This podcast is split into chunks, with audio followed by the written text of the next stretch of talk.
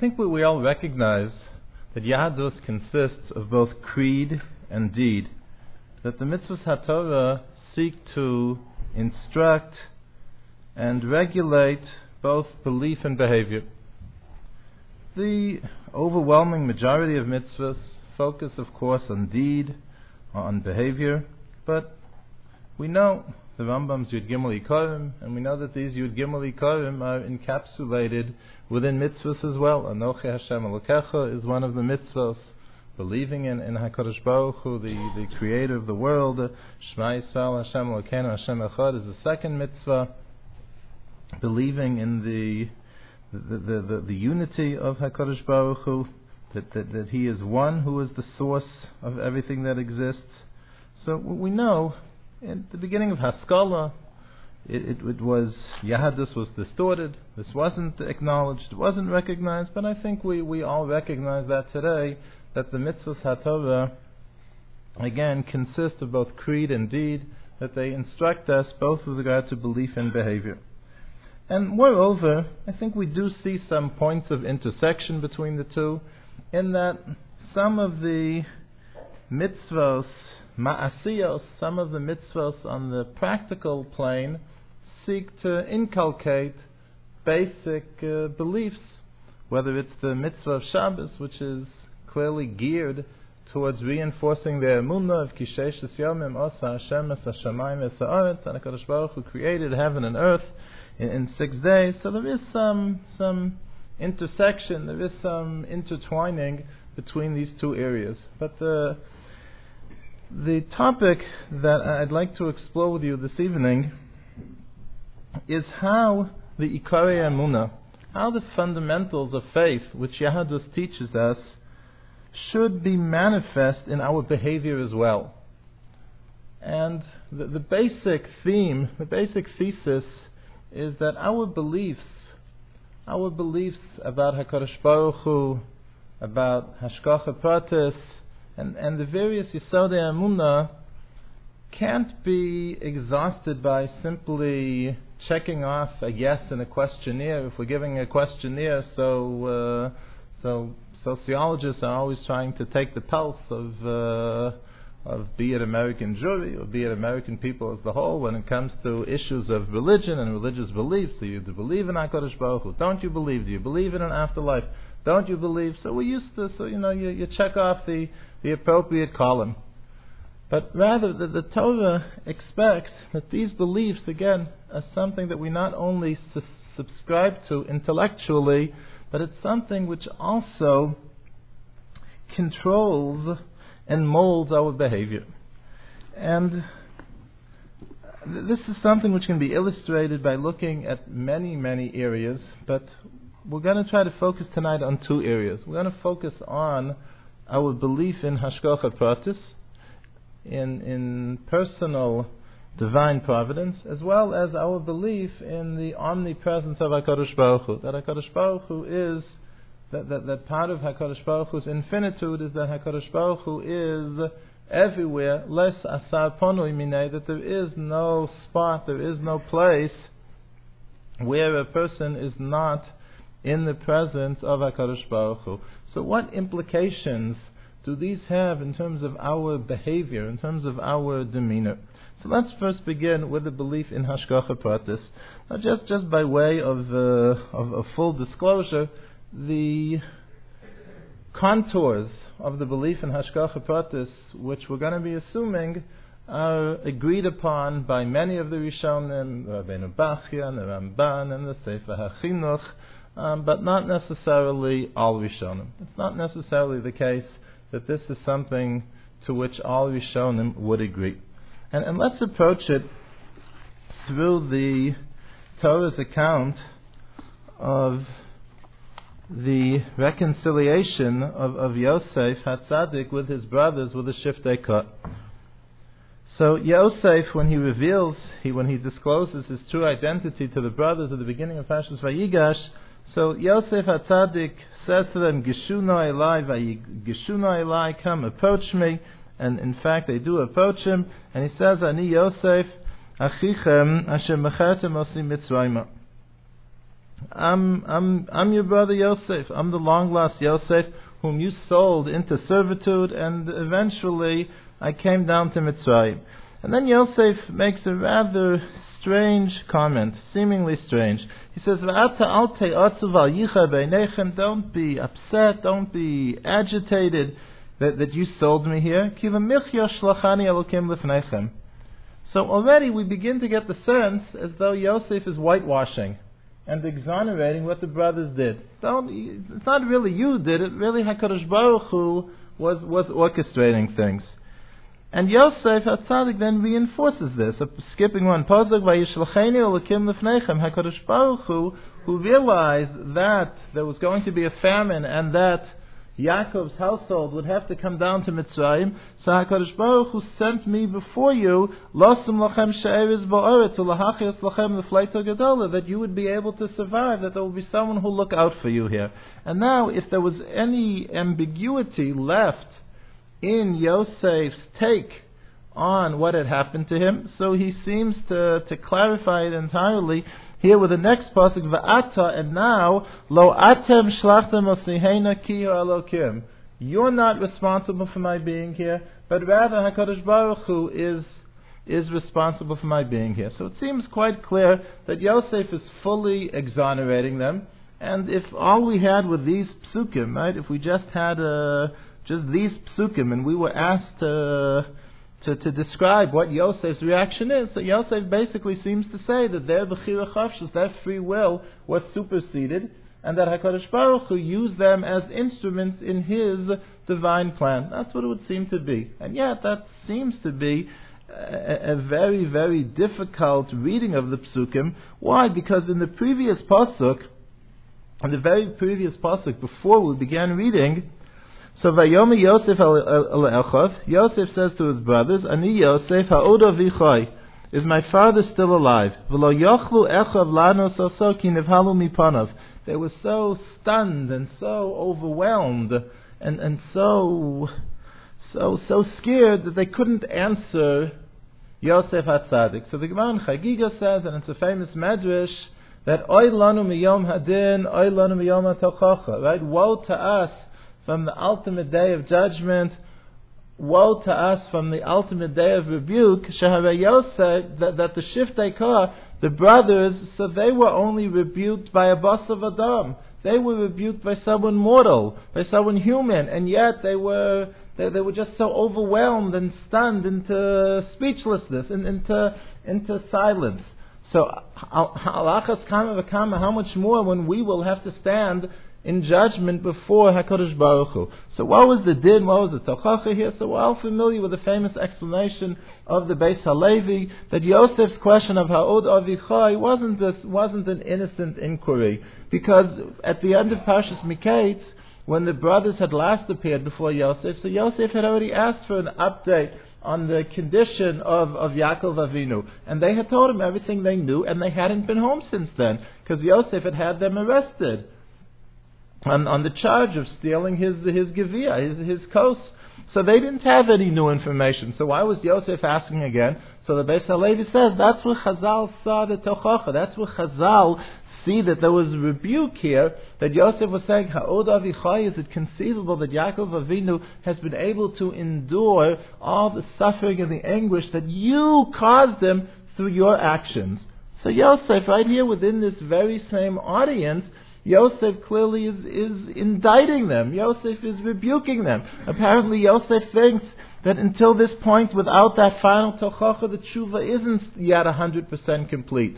So Yosef clearly is not exonerating them. So how does Yosef turn around and say, Lo atem machatem osihena, lo atem shalachtem osihena ki You didn't send me here, you didn't dispatch me to Mitzrayim, it was rather HaKadosh Baruch Hu. So the answer is, and this is a little bit subtle, it, it, it assumes two premises, one of which is very much intuitive because it's something that we, we feel and we experience. And the other one is not as easily as easily seen. It's it's not as easily experienced, and for that matter, for that reason, it seems initially to be counterintuitive. But l- let's try to understand. Yosef Atzadik here is basically telling us an entire theory of, of history and of the interplay between Bechira Chavshis, human free will on the one hand, and Hashgacha Pratis and divine providence on the other hand. And Yosef HaTzadik is, is here introducing the following distinction. There are two perspectives that a person can have on what happens, right? Two perspectives. There's, there's, there's, there's, the perspective of the subject, right? The subject is the one doing, the one acting, the one who, who, who causes. And then there's the one, there's the object, the one to whom something is done. So Yosef Hatzadik says as follows From the perspective of the subject, if I'm looking in the mirror and I'm, I'm making a cheshbon hanefesh, I'm, I'm, I'm, I'm introspecting about things that I have done, so then a person should know that it's a pillar of Torah. The Rambam says without this all of Torah is, is meaningless and, and is impossible, is that we have free will. And that whatever we do, we do out of our own free will. And because of that, morally, religiously, we are 100% responsible and accountable for anything and everything we do. That's from the perspective of a subject. Okay, so therefore, if I wronged someone, if I insulted someone, if I hurt someone, if I hit someone, so then I did that out of my own free will, and I am 100% morally liable and accountable for what I did and all the consequences thereof. But what about from the subject of the object? What happens if instead of being the perpetrator, I'm the victim? What happens if I'm victimized? So what's my perspective on that? So Yosef Hatzadik says, you are 100% morally culpable for what you did, and because of that, I am giving you Musar. I am giving you Musar but I want you to know, why are you scared? Why are you scared? Because you think the next step is that I'm going to take revenge, right? You think that, that if I recognize and I'm calling to your, to your attention your liability, your culpability, that the follow up, what happens in the next stage, the next stage is that I'm going to take revenge. No, you're making a mistake. Because from the perspective of an object, from the perspective of the one who was victimized, so then my belief is that if HaKadosh Baruch Hu didn't intervene and didn't foil your Bechira Chavshis, that means that for me, this was predestined. For me, Yosef Hatzadik says, it was predestined for me that I go through this whole ordeal and end up in Mitzrayim. It was not predestined that you be the instruments. If you, if you, with your nefarious designs, hadn't provided the, the instrumentation, so HaKadosh Baruch Hu, is, is, HaKadosh Baruch Hu doesn't lack means and methods of implementing His will. HaKadosh Baruch Hu could have had me uh, get lost and fall into the hands of some some other kidnappers. It didn't have to be you. But I recognize, again, as the object, from that perspective, I recognize that what happened to me is kilo atem shlachtem osihena ki elokim. It, it's one of the one of the mysteries and, and miracles of, of Hashgacha Pratis. I remember many, many years ago, as, as, a, as a teenager, I once asked my father, Zechron Levacha, how can we, we study history, be it political history, be it military history, and analyze things on a secular level of, of cause and effect if we believe that ultimately the ultimate cause and effect is, is spiritual, that, that the Ribbon Shalom determines what happens. So what's the justification? where, does, where does history fit in? And, and what my father Zechon Levacha answered me then is that one of the, the miracles of divine providence is that HaKadosh Baruch Hu, HaKadosh Baruch Hu sees to it that things unfold on two levels. Things unfold on, on two levels. Yes, ultimately, what HaKadosh Baruch Hu allows to happen is determined again on the ultimate level. On the ultimate level of what HaKadosh Baruch Hu decrees for the world in response, again, to our, to our actions what we uh, force him to do at, at, times. And yet, HaKadosh Baruch Hu lets that unfold through natural channels. And therefore, it's, it's, it's not wrong, it's not incorrect to, to be able to analyze what the long-term causes of, of anti-Semitism are and what they were particularly in Germany and all the turmoil in Germany after, after, the, after their defeat in World War One and how all this um, fed into the, the, the cauldron of, of Nazism and culminated in, in the Second World War. That's all true. That's all true. The same way one can say, as the Chumash itself does, that the brothers were, were jealous of Yosef HaTzadik, and because of that they felt enmity towards him, and because of that they sold him. But again, HaKadosh Baruch Hu allowed that to happen. HaKadosh Baruch Hu had his own reasons for not foiling their Bechira Chavshis. So the the the distinction here is again that there are two perspectives in anything that happens. If I'm the subject, if I'm the one who did, if I'm the actor, so then I have to recognize that Hakadosh Baruch Hu, Hakadosh Baruch Hu allows me to act with free will, and because of that, I have to accept the full responsibility for what I do. I can't say, listen, obviously it was Bashert that you should get a bloody nose. No, I did it willingly. And I didn't do it because I got a nevuah, because I got a command from HaKadosh Baruch Hu to do it. So I am fully liable and accountable for what I did. But Me'idach Kisa, on the other hand, the person who is victimized, so he's supposed to recognize, as Yosef Hatzadik does, and says that if you didn't, if HaKadosh Baruch Hu didn't foil this, if HaKadosh Baruch Hu didn't, when the person fired, HaKadosh Baruch Hu didn't make a misfire as, as often happens, so it means that for whatever reason, so HaKadosh Baruch Hu did endorse the result for totally different reasons and for totally different motives, obviously, than the, than the human perpetrator is doing it, but HaKadosh Baruch Hu must have, must have ordained this result. Now, the first of these premises that we act with free will is something, again, which is intuitive. I think we feel it. We feel when, when we make decisions that, that, that we have the, the, the ability to do or not to do, and we realize that we're acting of our own volition.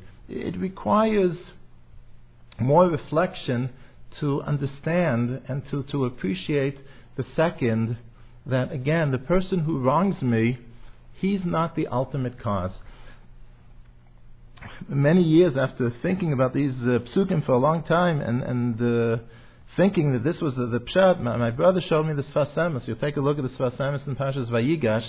So Kedako Bakodesh, in, three lines, the Sfas Emes uh, condenses uh, Gufei Torah. He has profound and, and wonderful ideas which he, he, he compresses. So the Sfas Emes, you'll see in Pashas Vayigash, has this analysis of the of Yosef Hatzadik's comment as well. You'll take a look just as further corroboration for this idea. There's a remarkable passage in the Sefer HaChinuch. The Sefer HaChinuch commenting on the prohibition against Nakama, taking revenge. So I think our our uh, initial reaction is why does the Torah prohibit, prohibit taking revenge? Because again, morally, it's, it's a very corrupt midah. To, to, to, to even a score, to take revenge, is something which, which is morally corrupt. And for that reason, the Torah prohibits it. Sefer Chinuch says nothing about the moral or ethical corruption involved. I don't think he, he disagrees with it, but he doesn't say anything about it. The Sefer Chinuch says, you know why the Torah prohibits nakama? Because if I seek to take revenge against you, so that means that I think that you were the ultimate cause of what happened to me. Because otherwise, what's the, what's the rationale for, for getting, uh, for getting uh, revenge? Is, is to get even, right? So that means that you must have been the ultimate cause of what happened to me. And the Sefer Chinuch says that's wrong. A person should know. A person should know. He has the phrase "Yitein libo" that kikol asher yekrehu mitova adra. Whatever befalls a person, whatever happens to a person, whether it's good fortune or Rahman al not good fortune. So the Sefer Chinuch writes, "Hu siba shetavo olav me'es Hashem yizbarach." That the ultimate cause is from HaKadosh Baruch Hu. And from a person, nothing can happen. Because if someone is seeking to wrong me, and HaKadosh Baruch Hu doesn't want that result, doesn't want that result, that's not part of his plan for me, so then HaKadosh Baruch Hu intervenes, and HaKadosh Baruch Hu will foil it. He'll make the Bechira Chavshis unsuccessful, that they won't succeed. Memela says the Sefer Chinuch, that's why the Torah prohibits Nakama, because and seeking Nakama, it's theologically wrong, not simply morally wrong, but it's theologically wrong. So let's reflect for a minute on, on, on, on, on again, the, our fundamental belief in Hashgacha Pratis. What do we see here in, in the, the encounter between Yosef and his brothers? What would we describe as the natural reaction? The natural reaction Yosef Hatzadik should be, happen, should be having is A, tremendous anger tremendous anger. I mean, just imagine, imagine the suffering that Yosef Hatzadik endured. There should be tremendous anger. There should be a desire for revenge. There should be, uh, there should be a, a grudge. And yet Yosef says, I want you to know I feel none of that. I feel none of that, right? So Yosef's emotional reactions, how Yosef is acting, how he's reacting, all of that is conditioned by what?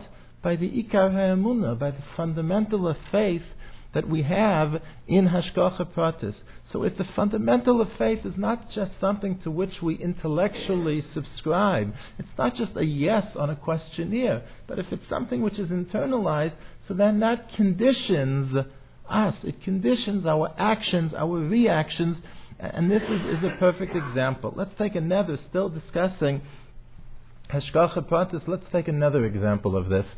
There's a very, very famous passage with which I'm sure you're all familiar in, in the Ibn Ezra in Parashas Yisro, where the Ibn Ezra says, Rabim Tomhu. Many people are, are puzzled, are puzzled, how can the Torah have a mitzvah not to covet? How can the Torah have a mitzvah not to covet? Just to, to dramatize the Ibn Ezra's question a little bit, let's say you have a poor, homeless person, Rahman al homeless person, hasn't had a square meal in days. He's starving. He's walking around in tattered clothing in weather like this, maybe even more frigid weather. And he walks outside a beautiful palatial mansion. And he sees he sees the fireplace glowing and he sees it's warm and he can see on, on the on the dining room table he can see it's full of delicacies and, and he sees the upholstered chairs and, and he sees the, the, the, the comfort and the luxury so how can a person, how can he not covet? How can the, the Torah can tell him, okay, don't break in and steal. Don't break in and try to take over the, the, the house. The Torah can regulate our actions, but how can the Torah regulate that reaction? Now, the, the Ibn Ezra Ibn Ezra obviously isn't writing in English, but I think if he were, and if he were writing in, in, in our contemporary jargon, I think that the Ibn Ezra would make the question even more pointed by saying, isn't it just an instinctive reaction to covet in such a situation? And how can the Torah, how can the Torah regulate instincts? That the Torah can regulate actions, maybe even beliefs, but how can the Torah, it's not premeditated. When that poor homeless person has this instinctive reaction, it's nothing premeditated. So how can you tell him, no, control it? What do you mean control it? If, if someone hits you, so the nervous system works, that you feel pain. So tell someone, don't feel pain. You can't tell someone not to feel pain. It's an involuntary reaction. So to here, isn't it an instinctive reaction? Isn't an instinctive reaction involuntary? How can the Torah regulate it? So Ezra answers with his famous mashal, right? The famous mashal. He, he says, let's say you have this, this, this, this villager uneducated, poor, lower class villager. He says he doesn't for a moment entertain the possibility of marrying the princess. He knows that it's beyond the realm of possibility. What's beyond the realm of possibility, a person doesn't covet. What's beyond the realm of possibility, a person doesn't covet. So too, the Ibn Ezra says, if a person would realize that whatever one has, whatever one's lot in life is, however much wealth, whatever one's financial state is, whatever one's marital status is, assuming that one is doing his best to, to, to, to that one is doing his best to, to make his uh, and is taking appropriate human initiative, so then one knows that what one's, pl- one's, one's portion in life is that which HaKadosh Baruch Hu has apportioned to him. And with all the all the strategies and, and, and all the tactics in the world, a person can't get can't get anything more or beyond what Hakadosh Baruch Hu apportions to him. If a person then realizes it, so then a person will say, "I may not know why Hakadosh Baruch Hu has decreed poverty upon me, Rachman al I may not know why He's blessed him with comfort and why He's challenged me with poverty." I may not know the answer to that question, but I know that that's His will, and I know that it's not it's not this person's enjoying the luxury which is responsible for my deprivation. And what's more, it's beyond the realm of possibility for me to attain what HaKadosh Baruch Hu doesn't ordain for me. But, so how exactly, this is the Ibn Ezra's Moshel, but how exactly is he answering the, the, the original question? Again, it's an instinctive reaction, right? It's an instinctive reaction to covet. For this poor homeless person, isn't it instinctive? So Ibn Ezra here is telling us something very profound. He says, at the time we react instinctively, it's true, it is involuntary. But the process of forming instincts is very much voluntary. Yes, at the moment he walks by their home, yeah, at that point it is an instinctive reaction which happens so quickly that, that, that it probably is involuntary. But what conditions his reaction what conditions his reaction, uh, right? So let's say uh, a person has a weakness for uh, for um, for a certain food, right? And he sees that food. Okay, so ordinarily a person desires the food, he wants the food. Let's say he knows that someone injected, he watched someone walk, walked over with a syringe and injected poison into the food. So what's going to happen? He's going to have the same involuntary, instinctive reaction? No. It depends upon how he views it. He's not going to view it that way. He's not going to have any great uh, desire to be able to, to, to eat that food. So, instincts, it's true that when we act, react instinctively, at that moment we're not controlling them, but our instincts reflect, again, beliefs and convictions. If a person has a belief, if a person has a conviction, again, which is deeply, deeply held and deeply, deeply rooted, that what a person has, again, a person is supposed to take all the appropriate human initiative, but then recognizes that thereafter, whatever a person has is what HaKadosh Baruch Hu has seen fit to apportion to him, so then one's, inst- one's instincts are different. One's instincts are different. And by internalizing belief, the Ibn Ezra is explaining that one can create, one can mold instincts as well. When the instincts are active, at that point it's, it's difficult, nigh impossible to control them. But we can control and mold our instincts. And again, here too, we, we see that, that this, again, this belief in Hashgacha Pratis, this belief in this in, personal divine providence, again, according to the Ibn Ezra, that the Torah expects us that that should manifest itself again in my instinctive emotional reaction. It's not just something to which I intellectually subscribe. Yes, Ribbon Shalom, I believe in personal divine providence. But yes, Ribbon Shalom, I act and I react even instinctively in accordance with my belief in personal divine providence. Let's just consider one other Yisod Ha'emuna. The, the second of the Aseres Hadibos, Lo Elohim Acherim Not to believe in other gods. Al Panoi. What does Al Panoi mean? So Rashi says, Kol Zman Shani Kayom, as long as I exist, right? Which means that since HaKadosh Baruch Hu is eternal, so it means that this mitzvah is, is binding like, like all the mitzvahs of the Torah for all eternity. Ibn Ezra and, and the Ramban understand Al Panai in a, they have a, a, a, complementary, a supplementary understanding of what Al Panai means, and they say that the, I forget, they have, I forget who quotes which psukim, I think the Ramban quotes the pasuk of Vayom Haran Al Panei Terach What does it mean, Vayom Haran Al Panei Terach It means that Haran predeceased his father Terach, he died in his, fa- in, in his father's presence, right? And the, the Medrash uh, uh, reconstructs for us very dramatically how he died in his father's presence, but that's what the Pasuk says. So Al Panoi, according to the Ibn Ezra and the Ramban, means in my presence. Lo Elohim acherim, in my presence. You can't believe in other gods in, in, in, in, in, in, in, in the falsehood of other gods and divinities in my presence, says HaKadosh Baruch Hu. And what does that mean? So, so on which continent uh, does that refer to? So obviously, again, this is a reflection of our fundamental belief, again, that HaKadosh Baruch Hu is omnipresent, right? And that's when we refer to HaKadosh Baruch Hu as Hamokom, as in the, the, the, the, the way Tanchumim, uh, condolences are, are, generally extended. Hamokum Yenachim Eschem. So basically, what Hamokom means is that Hakadosh Baruch Hu is Makomo Shel Olam, which means that Hakadosh Baruch Hu is omnipresent. That Hakadosh Baruch Hu is, is omnipresent. Now again, so this is a fundamental, a fundamental article of faith within Yahadus. So what what are its implications in terms of again of, of behavior? Does this have implications for behavior as well? So basically, this is the most repercussive of all the Yisodas Emunah.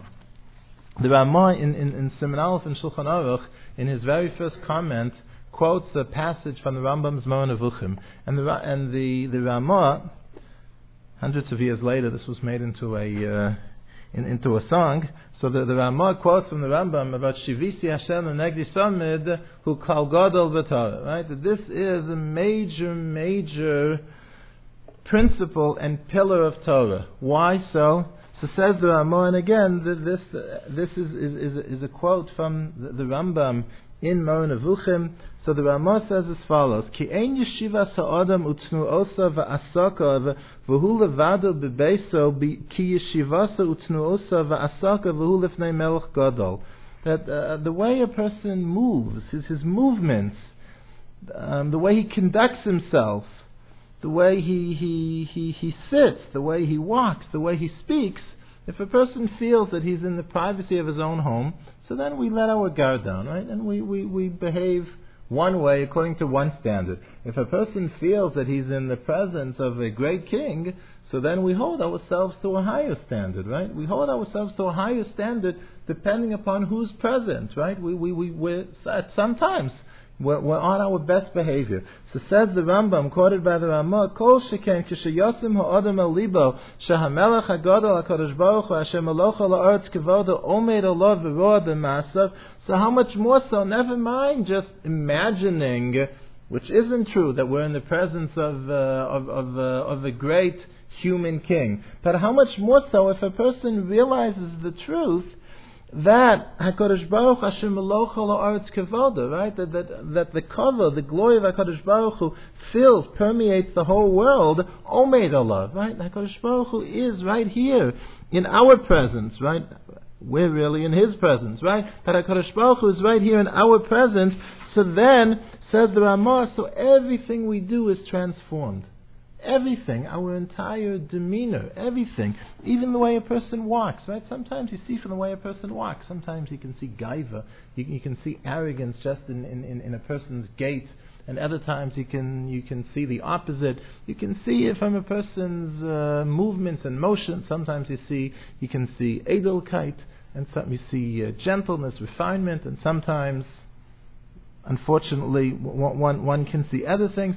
Says the Ramah, if a person, quoting the Rambam, if a person will only will only yasim el libo, kol shekain kishayasim ha'adam el libo, if a person will only be cognizant, we'll translate that in a moment, blineder, more precisely, if a person will only be cognizant of the fact that we're always in the presence of HaKadosh Baruch Hu, so then again, just, just imagine from our own experience, when we're on our best behavior, just imagine the discipline that we show in, in manners of speech. In manners of speech, there's so much pettiness that we let we let it, we let it slip.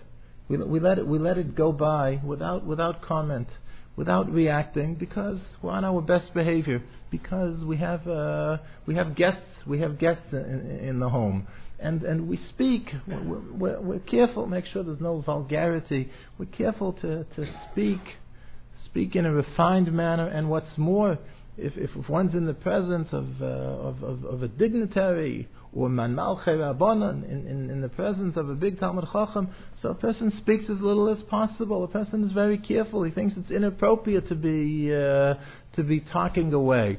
So says the, says the Rambam, all of those manifestations, all of those transformations should always be with us if only Yasim ha'adam el libo, that again, lo Elohim al al panoi, in my presence, and when HaKadosh Baruch Hu says in my presence, it means wherever we happen to be.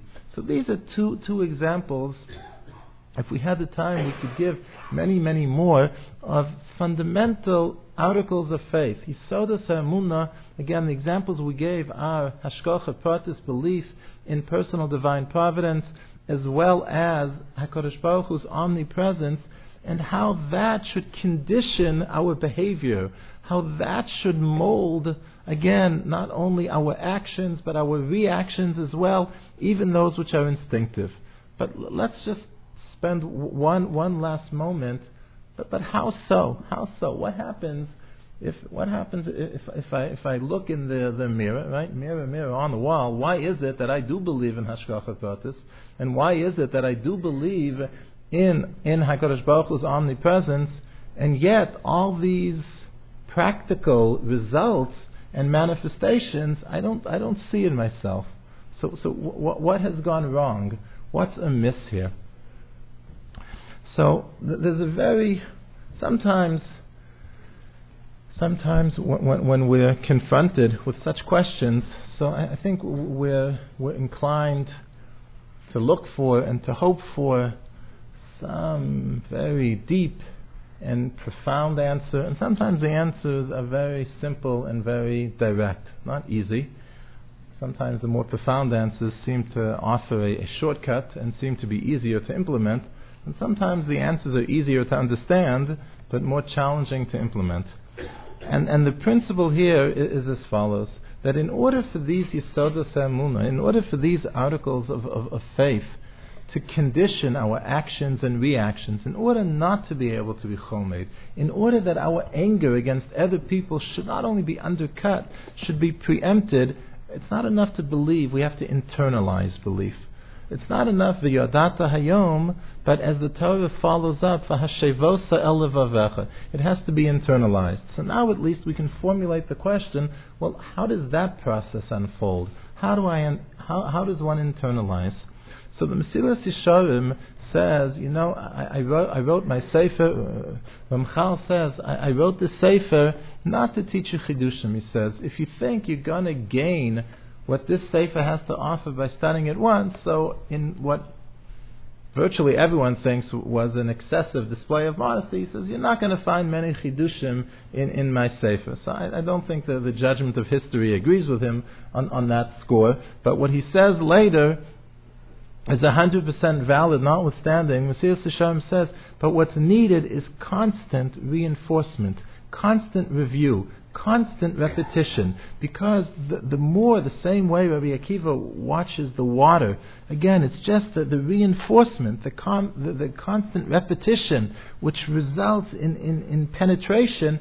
So that's the way a person internalizes something also, right? That's, what, that's the lesson Rabbi Akiva recognized in watching the water dripping on the stone. And that's what the Mesilas Yesharim says, the hasmoda, he says, the constant, continuous reinforcement, a person thinks, a person reflects. Let's talk about a person sets himself, sets himself the goal again of internalizing the belief in Hashgacha Pratis. The Chovas Talmidim talks about this also, the, the need for constant reinforcement. So let's say a person sets himself the goal and says, you know, I'm lacking in many areas, but I recognize this is one of the areas. I want to improve here. So a person takes takes an index card writes down, writes down the the, the Rashi Prakim, writes down an outline of our belief in Hashgacha Pratis. Again, that as the Sefer Chinuch says in Mitzvah Nekama, again, what happens to me as the object, as, as the victim, it's no human being who's responsible for that. Whether I understand his design or not, HaKadosh Baruch Hu is ultimately responsible. And a person who reviews that again and again and again, again, he takes he takes a minute, two minutes out, twenty times a day, thinks about it, thinks about it. If he can, he even says it aloud to himself, and he does that again and again and again. He reinforces it. So then, just like the water does penetrates and wears away the stone, so too he internalizes that belief. And it's remarkable if you go back and and you look at some of the sources that we mentioned just by, by, by way of illustration. So the Ramah quoting the Rambam, when the Ramah says that Shivisi Hashem Lenegdi Samid, if only that, that we would maintain an acute awareness of being in the presence of HaKadosh Baruch Hu, how it would transform everything. So notice that the Ramah does not say, Kishayeda ha'adam, when a person will know Shahamelech Hagadol that Hakadosh Baruch Hu is present, but he says Kishayasim Ha'adam El Libo.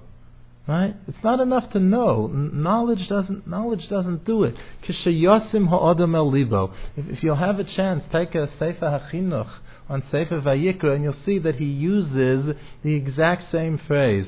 He also uses the phrase of Yiten El Libo it's not enough to know the Yisodos Emuna. It's not enough for us to know the Rambam's Yud Gimel Ikarim, but we have to internalize those Ikarim. If we internalize those Ikarim, how do we internalize those Ikarim? So there's no, there's no magical, profound, quick answer, but there's a rather very pedestrian almost, pedestrian, straightforward, long answer, just with reinforcement, constant reinforcement.